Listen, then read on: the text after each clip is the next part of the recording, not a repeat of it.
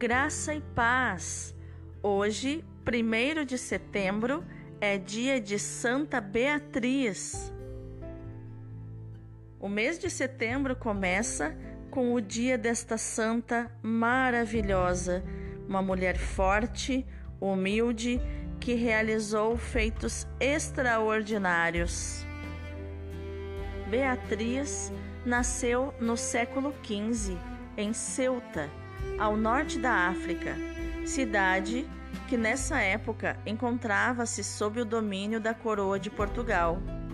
Portanto, ela nasceu portuguesa.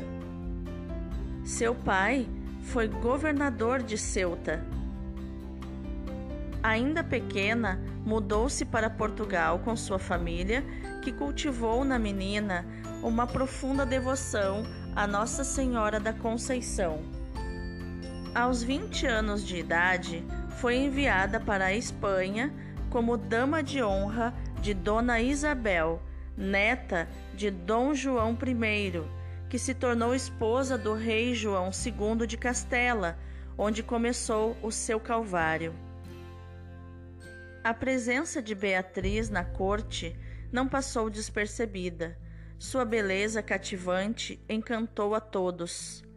A rainha, dominada por uma mistura de ciúme e inveja, fechou Beatriz em um cofre, como um, um tipo de caixão.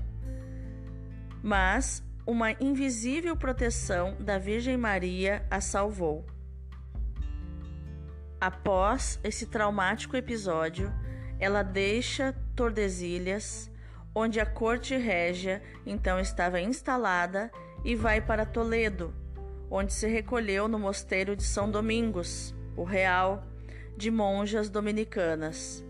Por devoção, ela decidiu manter sempre seu rosto coberto com um véu branco, de forma que, enquanto viveu, nenhum homem e nenhuma mulher viu seu rosto. Permanece neste mosteiro por cerca de 30 anos. Deus, entretanto, tinha predestinado Beatriz para uma obra maior, fundar uma ordem de estrita clausura numa vida contemplativa na oração, penitência e trabalho. Aproximadamente aos 50 anos de idade, Santa Beatriz da Silva deixou o mosteiro dominicano e foi habitar numa nova sede que veio a ser o berço das monjas concepcionistas.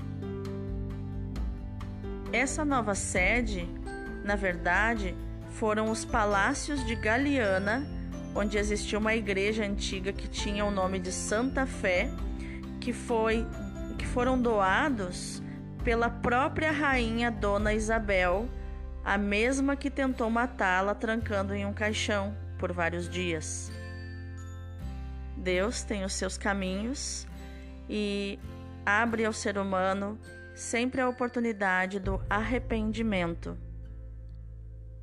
A ordem da, das concepcionistas está caracterizada por três heranças espirituais de Santa Beatriz: o amor a Maria Imaculada, a paixão de Jesus Cristo e a Santíssima Eucaristia. Para começar a sua ordem religiosa, Beatriz levou consigo Filipa da Silva, sua sobrinha, e as outras onze mulheres, todas de hábito religioso, embora não pertencessem a uma ordem.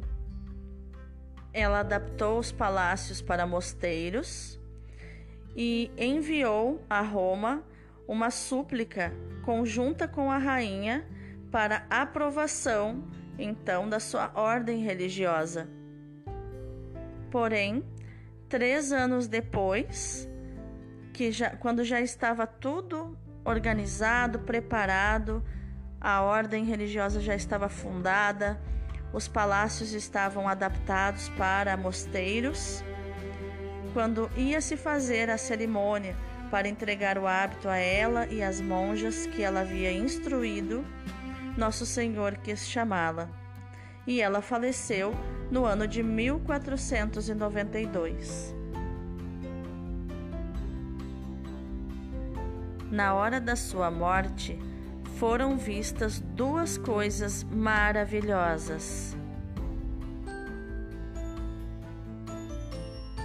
Uma foi que, quando lhe levantaram o véu para administrar-lhe a unção, foi tal o esplendor de seu rosto que todos ficaram admirados. A segunda foi que em sua fronte viram uma estrela que lá ficou até que ela expirou, e que emitia uma luz e um esplendor igual à luz quando mais brilha. Faleceu com fama de santidade. É importante esclarecer que a expressão Dona Beatriz da Silva é um título usado na época por ser ela descendente de reis e de condes. Era o costume da época. Dona não era qualquer mulher como hoje nós chamamos a qualquer senhora. Dona eram apenas algumas de entre as mulheres nobres. As que possuíam esse título possuíam desde o batismo e jamais deixavam de o usar, fazia parte do seu nome. Santa Beatriz, rogai por nós.